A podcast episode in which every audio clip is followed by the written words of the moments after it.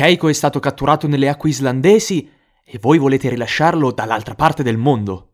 Non ha senso. Islanda deve essere. E Islanda sia! Vi ricordate? Ci eravamo lasciati con questa frase, pronunciata da McCall durante una turbolenta riunione che avrebbe deciso le sorti di Will, eh, cioè volevo dire di Keiko, l'orca che aveva interpretato l'orca Willy nell'omonimo film. E ora vi racconto come è andato a finire. Ciao a tutti, io sono Willy e questo è Zoo Podcast, il mio podcast a tema animalesco, dove si parla di bestie, evoluzione, biodiversità e tutto quanto. Vi ricordo naturalmente che sono attivo sui principali social, come per esempio il canale YouTube Zoosparkle e il mio omonimo account Instagram Zoosparkle. Vi invito a seguire quelli per rimanere sempre aggiornati. Ovviamente se volete sostenere la mia attività di divulgazione trovate in descrizione tutti i link per poterlo fare, tra cui il mio progetto Patreon, con il quale con alcuni pledge potete anche guardare i miei video o sentire i miei podcast prima che vengano resi pubblici per tutti in anteprima più c'è un sacco di roba anche esclusiva, insomma via, daici un'occhiata. Lo scorso podcast ci eravamo lasciati appunto con quella famosa riunione che doveva decidere le sorti di Keiko, che ora si sapevano. Keiko sarebbe tornato in Islanda. Ovviamente l'animale era ignaro di quanto casino gli stesse succedendo intorno, ecco. Keiko continuava ad essere famosissimo e molte più persone dicevano di esserci in contatto telepatico però i messaggi erano un po' discordanti. Alcuni dicevano che effettivamente l'orca stava bene lì dove era, altri dicevano che voleva tornare in Islanda. Non si capiva bene, forse le orche hanno qualche tipo di resistenza al controllo mentale, non, non, non lo so. Una volta, durante una sessione d'addestramento, una donna riuscì a raggiungere il bordo della vasca di Keiko e, sotto lo sguardo sbigottito del personale, gettò in acqua una manciata di gioielli. Suoi gioielli. Perché mai, signora, le dissero, dovrebbe gettare dei gioielli ad un'orca? E lei rispose: Volevo solo aiutare. Come è difficile capirlo, ma ok. Per riabituarlo alla vita in natura, cominciarono a somministrargli anche del pesce vivo. Ma non è che rispondesse tanto bene, sembrava quasi più giocarci che effettivamente cacciarlo, e non era un granché capace di prenderlo. Oltretutto c'erano anche diverse minacce, per esempio a luglio, meno di due mesi prima del previsto arrivo di Keiko dall'Oregon, un quotidiano islandese ricevette una lettera in cui qualcuno avvertiva che avrebbe avvelenato l'acqua del recinto di Keiko. E ce ne furono altre, eh? quindi non tutti gli islandesi erano pronti ad accogliere a braccia aperte quest'orca. Per esempio, il sindaco di Westman Islands era tutto contento di avere una star nelle proprie acque, mentre invece un pescatore locale disse uccidiamo Keiko e facciamone 60.000 polpette da spedire ai bambini affamati del Sudan. E molti, anche tra gli scienziati che si occupavano di ecologia e conservazione, vedevano questa faccenda come un enorme insensato spreco di soldi che non aveva niente a che fare con la conservazione o con l'ambiente. Diversi ambientalisti dicevano che con i fondi destinati a Keiko si sarebbero finanziati progetti di ricerca e di conservazione efficaci e di lunga durata anche perché le orche non erano e non sono una specie minacciata di estinzione, in particolar modo la popolazione atlantica. Quindi il fine dell'operazione ormai era l'operazione stessa. Comunque Keiko arrivò in Islanda. Al suo arrivo ovviamente c'era merchandise dedicato in ogni negozio della zona. La sua nuova casa era un recinto che era di circa 80 metri per 30 che racchiudeva un volume d'acqua di oltre 11 milioni di litri, una struttura gigantesca per trasportare i componenti della quale erano serviti 14 tir e l'aereo più grande del mondo, ovvero l'Antonov AN-222 Mria. Su tutto il perimetro del recinto c'era poi una passerella per consentire il passaggio dello staff. L'arrivo alla vasca fu osservato da pochi curiosi lungo la strada, nulla a che vedere con le folle osannanti che c'erano in America. Quindi, per la prima volta, Keiko ebbe di nuovo contatto col mare, perché effettivamente il recinto era come un pezzo di mare recintato, quindi insomma era veramente nel mare quando lo misero lì con la gru. Qualcuno era pessimista e qualcuno era ottimista. Tra gli ottimisti c'era chi diceva che, sentendo i vocalizzi delle orche, Keiko si sarebbe subito staccato dall'uomo. Tra l'altro, tra l'altro, mentre si svolgeva la conferenza stampa successiva all'arrivo di Keiko, nella baia recintata si avvicinò appunto un delfino e a quanto pare scambiava vocalizzi con Keiko. Poi ci fu una tempesta che danneggiò seriamente diverse parti del recinto. Poi però pian pianino l'inverno passò e coi primi mesi del 99 arrivarono le novità. La Free Willy Keiko Foundation chiuse la sede in Oregon. In marzo si fuse con l'istituto di Jean-Michel Cousteau per diventare un'unica entità, ovvero la Ocean Futures. E quindi Keiko diventò praticamente l'orca di Cousteau. Gli cambiarono dieta a marzo, da ringhe congelate si passò a salmoni vivi, che però Keiko non sembrò apprezzare più di tanto, cacciandoli senza entusiasmo e solo quando ne aveva voglia. Non aveva più molto del predatore, tant'è che gli uccelli marini non cercava di mangiarli, cercava di giocarci. Per riabituarlo alla vita selvatica ovviamente fu sospeso l'addestramento e le sessioni di gioco perché doveva staccarsi dall'uomo che può sembrare una cosa positiva, ma nella condizione in cui si trovava Keiko fu probabilmente uno stress, perché lui era un'orca che era costantemente a contatto con l'uomo ed era l'unica sua interazione sociale. E ricordiamo che le orche sono animali molto sociali, quindi è possibile che abbia anche risentito psicologicamente di questa mancanza. A maggio finalmente arrivò un gruppo di orche, però si avvicinarono alla baia per poi andarsene. E per tutta l'estate non ci fu alcun contatto con le orche. Il 10 settembre del 99 una tempesta colpì il recinto e gli aprì uno squarcio di 12 metri, abbastanza per far scappare Keiko, eh, che però non lo fece, anzi, andò a rifugiarsi lungo il lato opposto del recinto. Quindi si decise di approfittare dell'inutilizzo dell'imboccatura della baia nei mesi invernali per stendere una rete che chiudesse proprio l'imboccatura trasformando l'intera baia in un recinto naturale. I lavori vennero completati il 30 marzo del 2000 e Keiko fece la sua prima passeggiata all'esterno. Non durò molto, eh, giusto pochi minuti e poi ritornò al consueto recinto. Però pian pianino cominciò a prendere confidenza con la baia naturale. L'inverno del 2000 si preparava Keiko a fare le sue passeggiate non all'interno della baia recintata fuori dal suo recinto, ma proprio fuori della baia. Il suo accompagnatore era Draupnir, cioè una barca dotata di uno strumento che emetteva un richiamo sonoro al quale Keiko era stato addestrato a rispondere, e quindi lui la seguiva. Ed era utile farlo perché nella primavera del 2000 avrebbero fatto dei grossi lavori al molo con l'utilizzo anche di dinamite, quindi era utile far allontanare Keiko perlomeno in questi giorni. La prima delle sue passeggiate esterne fu il 25 maggio del 2000. Nel mentre in pochi erano contenti della presenza di quest'orca in Islanda.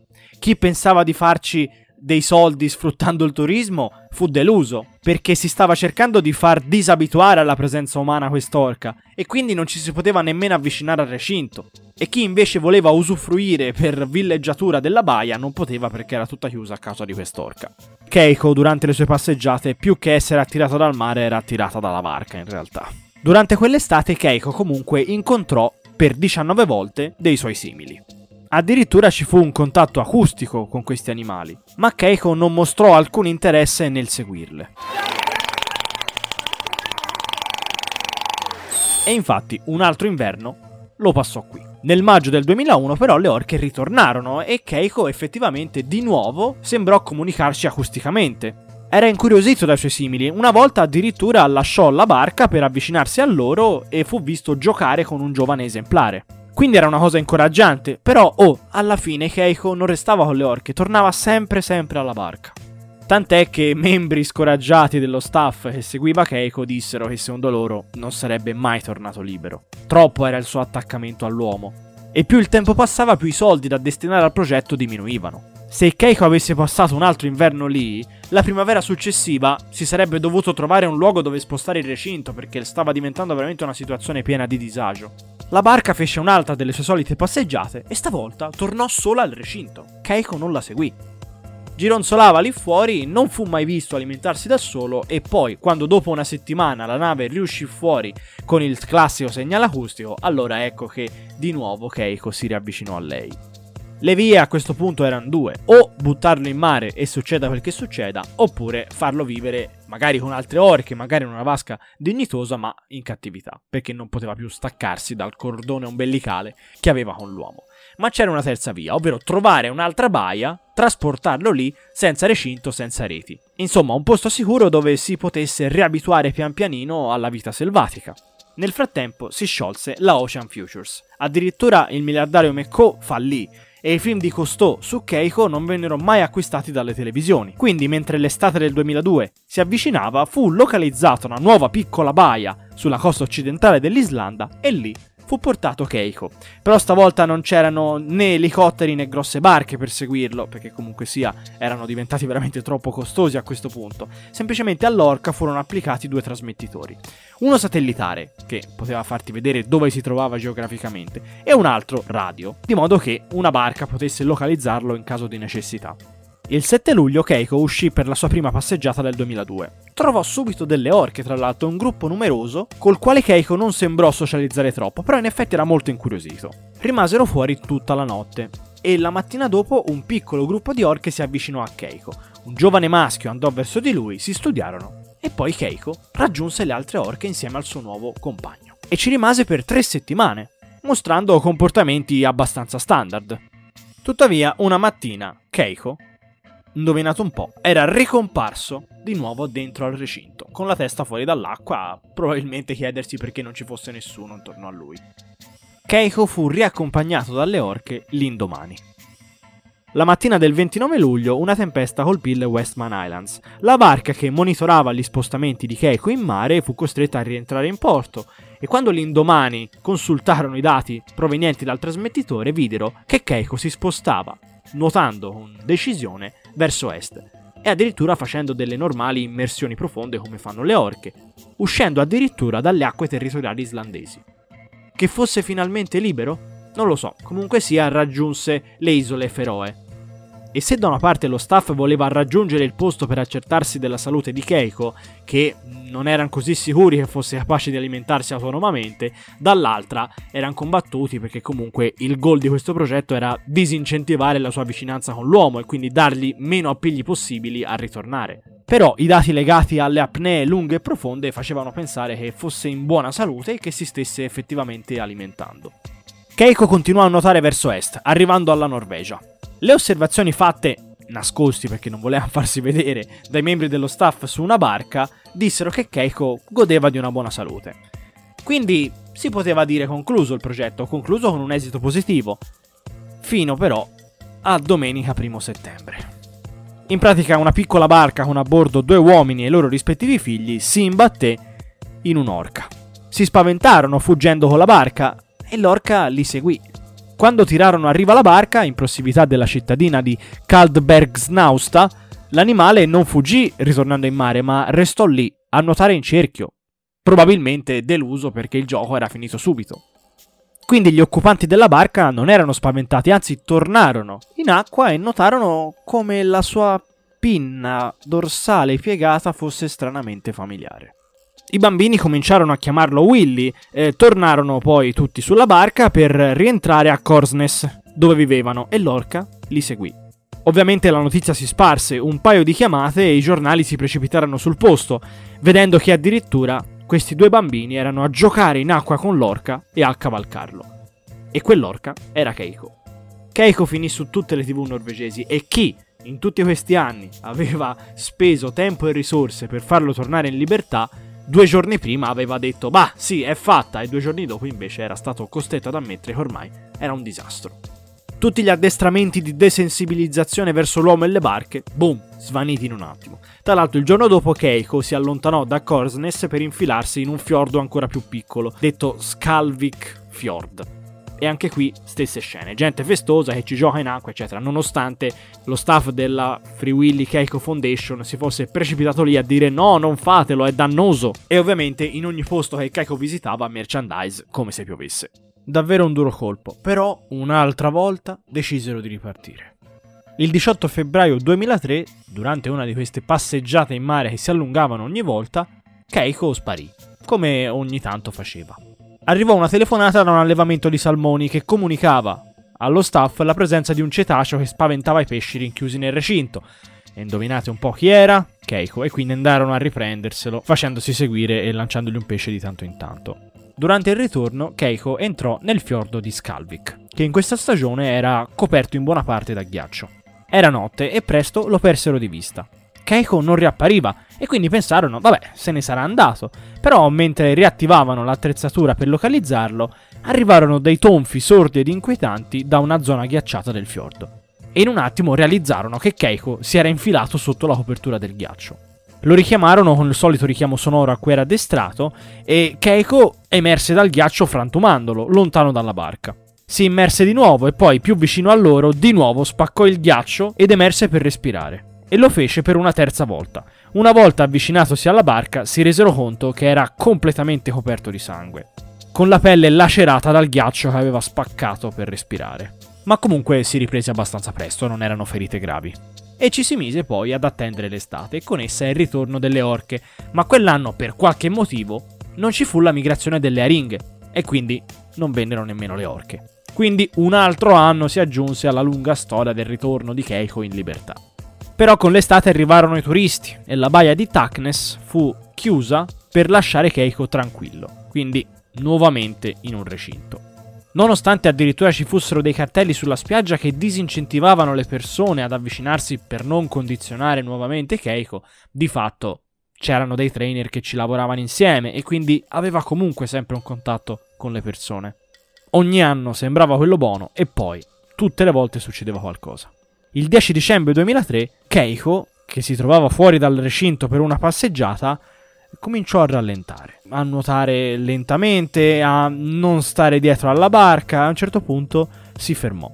Quindi si capì che c'era qualcosa che non andava, si decise di fare immediatamente ritorno alla baia. Anche se di fatto l'orca in tutti questi anni era già stata malata, quindi sì, erano preoccupati, ma fino a un certo punto. Infatti riprese dopo un po' a muoversi lentamente e rientrò nella baia. Dopo un paio d'ore provarono a dargli da mangiare, senza successo. Era già successo che rifiutasse il cibo, ma poi si era sempre risolto.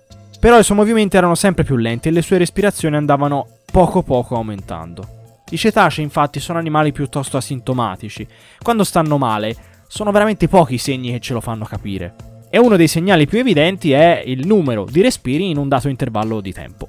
Decisero quindi di somministrargli un antibiotico, che di solito veniva nascosto nel pesce che lui mangiava, ma comunque si rifiutava di mangiare, quindi non sapeva come fare.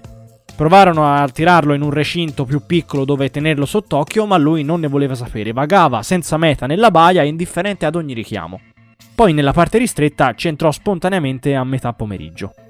Notarono che il pesce che sembrava aver mangiato 3 o 4 ore prima era ancora nella sua bocca, non l'aveva deglutito. Nel primo pomeriggio fece buio e cominciò a nevicare. Di lì a poco Keiko non fu più visibile, anche se il trasmettitore mostrava che era comunque lì in giro. Lo cercarono più tardi sotto la luce lunare e lo trovarono fra una barca ormeggiata e la spiaggia, adagiato sul fondale, con il dorso fuori dall'acqua, immobile. Il suo corpo fu subito legato in modo che il mare non se lo portasse via e coperto con un telo. Alla fondazione dissero che volevano evitare che il mondo vedesse una foto di Keiko morto, e infatti non esistono. E questa fu decisamente la fine del progetto.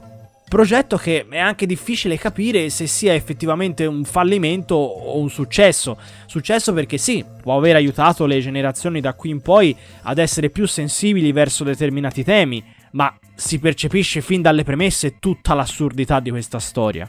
Che Keiko, a suo modo, rappresentasse un modo per redimersi di tante cattiverie fatte alla natura? Beh, forse, ma di sicuro un'orca non sarebbe comunque bastata. Parliamo adesso di Henneguia salminicola, un piccolo parassita dei salmoni che a vederlo sembra quasi un animale unicellulare, ma in realtà che è un mixozoo. Ora mi spiego. I mixozoi sono una classe di cnidari, quindi parenti di coralli e meduse, che però si sono specializzati nella vita parassita. Sono molto molto piccoli, tant'è che a vederli uno potrebbe quasi scambiarli per protozoi, ma in realtà sono animali veri e propri. Ecco, dei ricercatori dell'Università di Tel Aviv in Israele hanno deciso di studiarlo un po' meglio e hanno scoperto che manca di mitocondri e di DNA mitocondriale. E questo significa che non può fare la respirazione cellulare. Ecco, mm, è un attimino traumatica come faccenda. E questo, ragazzi, è un organismo multicellulare che non ha bisogno di ossigeno per respirare. Pazzesco. Lo studio ha confermato questa cosa, ha effettivamente dimostrato che non ci sono mitocondri né DNA mitocondriale, però effettivamente ehm, come faccia a sopravvivere all'interno dell'ospite è un po' un mistero. Una delle ipotesi è che riesca ad ottenere adenosin trifosfato, cioè ATP, dal suo ospite. L'adenosin trifosfato per chi si ricorderà qualcosa magari della biologia delle superiori o ancora meglio avrà studiato un po' di biochimica, saprà che è una molecola di fondamentale importanza per moltissimi processi biochimici. Comunque sia, questa scoperta conferma che eh, l'adattamento a un ambiente anaerobico non è esclusiva di eucarioti monocellulari, ma si è anche evoluta in un organismo multicellulare, un animale parassita, perché appunto i suoi antenati erano simili vagamente a delle meduse a vita libera. Pazzesco. C'è un altro studio interessante condotto da Jennifer Lamb e Matthew Davis della St. Cloud State University del Minnesota e che riguarda gli anfibi. In pratica loro hanno esposto 32 specie di rane, salamandre e tritoni alla luce ultravioletta, trovando che sono biofluorescenti fondamentalmente. Noi non siamo capaci di percepire lo spettro ultravioletto, quindi non ci accorgiamo se una salamandra nel terreno della foresta brilla di una luce verdastra o bluastra, ecco ma grazie a questo studio sappiamo che effettivamente molti più anfibi di quelli che pensavamo sono capaci di essere fluorescenti, appunto. Addirittura qualcuno ha sostanze che vengono illuminate dai raggi UV addirittura in secrezioni della pelle e nell'urina, anche se di norma le proteine fluorescenti stanno sulla pelle o sulle ossa. Alcuni di questi anfibi addirittura hanno delle cellule appunto piene di pigmento che riflettono questo tipo di luce. Secondo gli autori potrebbe essere perché effettivamente molti anfibi sono notturni e abitano in dense foreste, quindi se loro effettivamente sono, come è lecitissimo dire, capaci di percepire questo spettro luminoso, chiaramente la loro abilità di brillare, di vedersi brillare al buio, magari rimanendo invisibili a potenziali disturbatori e predatori, gli aiuta a trovarsi in periodi come per esempio quello riproduttivo. In altre specie addirittura potrebbe essere in realtà utilizzato per camuffarsi nei confronti di predatori che invece l'ultravioletto lo vedono o addirittura rendersi minacciosi ai loro occhi. Molto interessante. E siamo, anche stavolta, giunti alla fine di questa puntata. La voce che avevate sentito all'inizio è, vi ricordo, di Leonardo Adrian della Sera, che ha un podcast che si chiama Bleatero, in cui si parla di politica con contaminazioni di filosofia ed economia. La voce invece della donna che voleva aiutare Keiko lanciandogli i gioielli nella vasca invece è di Costanza Polastri, divulgatrice scientifica che si occupa di fisica, sistemi complessi, intelligenza artificiale, matematica, eccetera, su YouTube e che ha anche un podcast che si chiama La Scatola Nera, ma vi lascio tutto in descrizione, mi raccomando, andate sia da Leonardo sia da lei a dargli un bel saluto. Vi ricordo che in descrizione trovate anche tutti i link con cui potete sostenere la mia attività di divulgazione su YouTube, come per esempio la mia pagina di Patreon, con cui potete anche ascoltare i miei podcast e vedere i miei video del canale YouTube Zoosparkle prima che vengano resi pubblici per tutti. E niente, vi ricordo che sono anche su Instagram, su Twitch, eccetera. Se vi interessa più nel dettaglio la storia di Keiko, vi consiglio Jack il Delfino e altre storie di mare, un libro di Marco Affronte in cui un capitolo è dedicato a questa storia. Vi lascio in descrizione tutto. Spero abbiate apprezzato questo episodio e ci vediamo alla prossima. Ciao!